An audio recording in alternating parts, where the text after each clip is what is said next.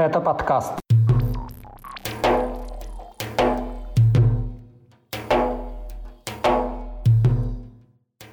Обвинение Службы безопасности Украины в адрес чеченских чиновников. Смерть жителя Чечни после пыток.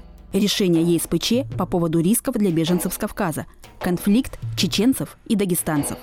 Об этом и не только в 95-м выпуске подкаста «Кавказ Реалии». О главных событиях на Северном Кавказе за эту неделю вам расскажу я, Лиза Чухарова. Привет!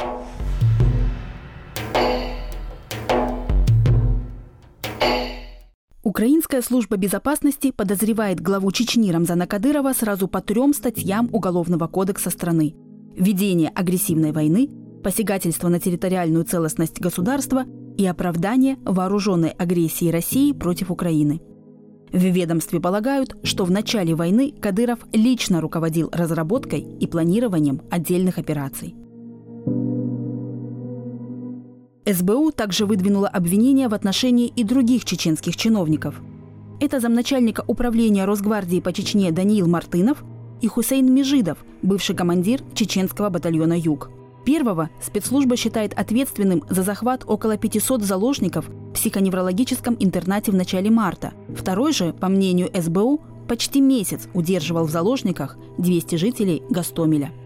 Кадыров не стал отрицать выдвинутые против него обвинения и сказал, что продолжит участие в так называемой спецоперации.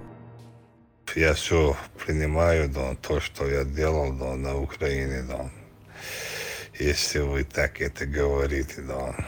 Я участвовал, участвую и буду участвовать на специальной операции, да. Позже Офис Генпрокуратуры Украины заявил, что подозревает в убийствах на территории страны командира группы спецотряда «Ахмат» из Наура Мусаева. По мнению ведомства, 27 марта он умышленно убил выстрелами из пистолета в голову двух женщин и троих мужчин. Российская сторона, а также официальные лица в Чечне эту информацию пока не комментировали. Также обвинения в нарушении территориальной целостности страны украинской стороной выдвинуты в отношении командира Ахмата Апты Алаудинова. На этой же неделе депутат Госдумы от Чечни Адам Делимханов попал в сокращенный вариант списка разжигателей войны из 200 человек, опубликованного на сайте соратников оппозиционного политика Алексея Навального, Фонда борьбы с коррупцией. Авторы заявляют, что Делимханов руководит чеченскими диаспорами по всему миру, используя криминальный и экономический потенциал. При этом Кадыров в списке разжигателей не значится.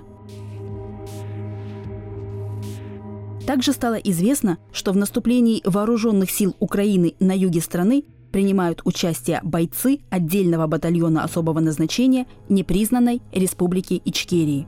Он был сформирован в конце июля приказом главы ее правительства в изгнании Ахмеда Закаева. Напомним, это уже четвертое подразделение, созданное живущими за границей сторонниками независимости Чечни для помощи Украине. Батальон входит в состав Интернационального легиона, являющегося частью украинской армии. Европейский суд по правам человека вынес решение по жалобам двух беженцев из Чечни на решение французских властей об их депортации в Россию.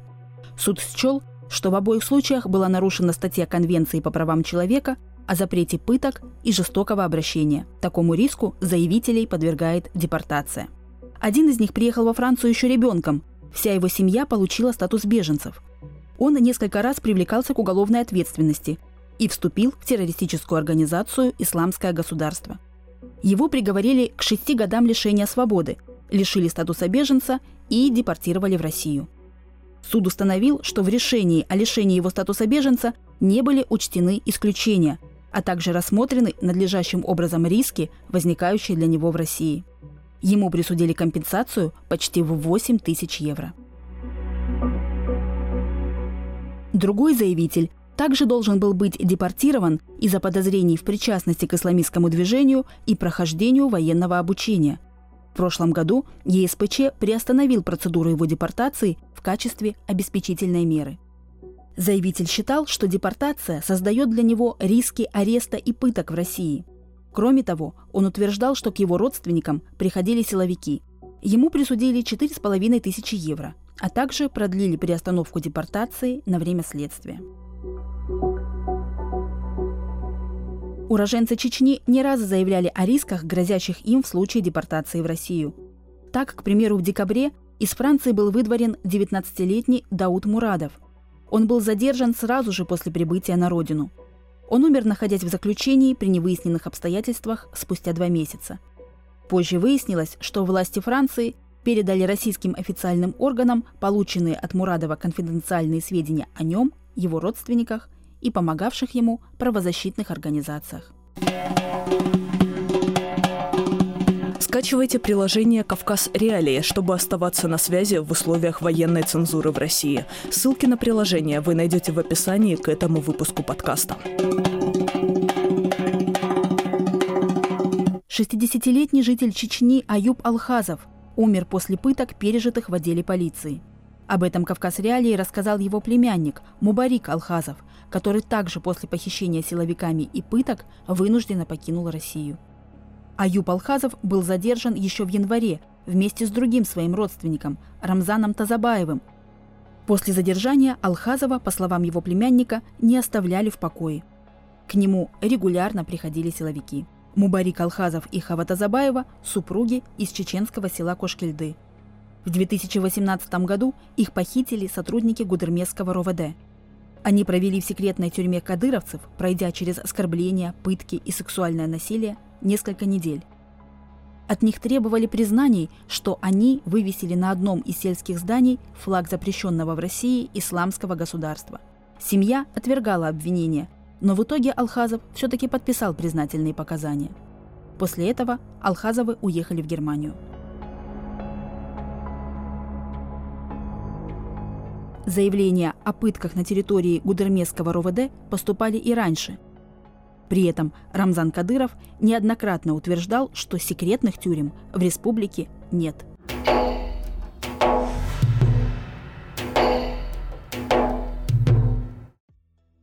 Драка двух спортсменов из Чечни и Дагестана в Махачкале стала поводом для межнационального конфликта.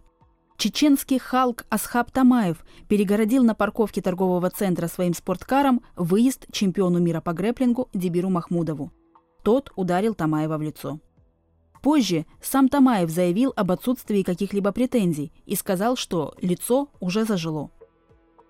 А, я не хочу, клянусь, чтобы у этого пацана были какие-то проблемы с органами, чтобы его посадили. Я как знаю, у него есть семья, все такое. А, я не писал заявление, клянусь, хотя мне очень сильно просили, очень сильно были заинтересованы, чтобы наказать этого пацана по полному, чтобы его посадили, понимаете. Я отказался писать заявление, типа, это же не мужское, зачем? Я это все прекрасно понимаю, в жизни всякое случается. Несмотря на это, конфликт внезапно перешел в новую плоскость. В Дагестане остановили машину с чеченскими номерами, потребовав снять с нее мигалку. А в Чечне стали тормозить автомобили с дагестанскими номерными знаками и штрафовать их за тонировку. Видео о рейдах на дагестанские автомобили публиковали провластные инстаграм-аккаунты, несмотря на требования главы Чечни Рамзана Кадырова не разжигать конфликт. Он назвал его исчерпанным. Позже Кадыров опубликовал видео извинений участника дорожного конфликта из Дагестана. Отреагировал на конфликт и глава Дагестана Сергей Меликов. Он отметил, что чеченцы и дагестанцы всегда были друг другу братьями.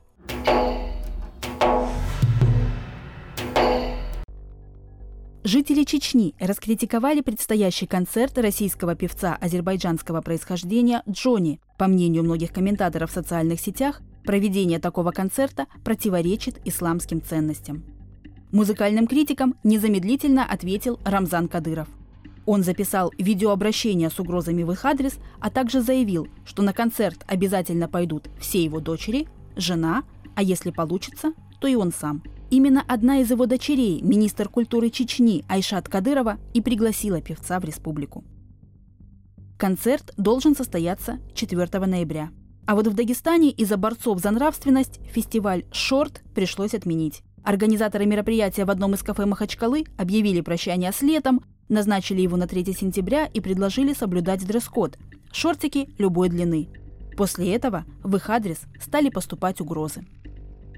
Жители Дагестана ранее жаловались на внешний вид и неподобающее поведение туристов.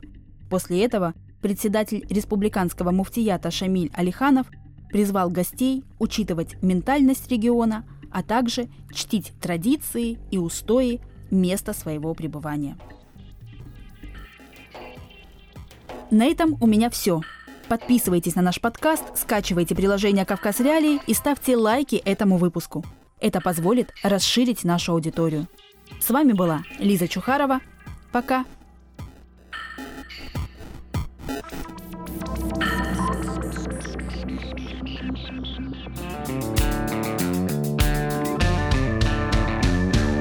Студия подкастов «Радио Свобода».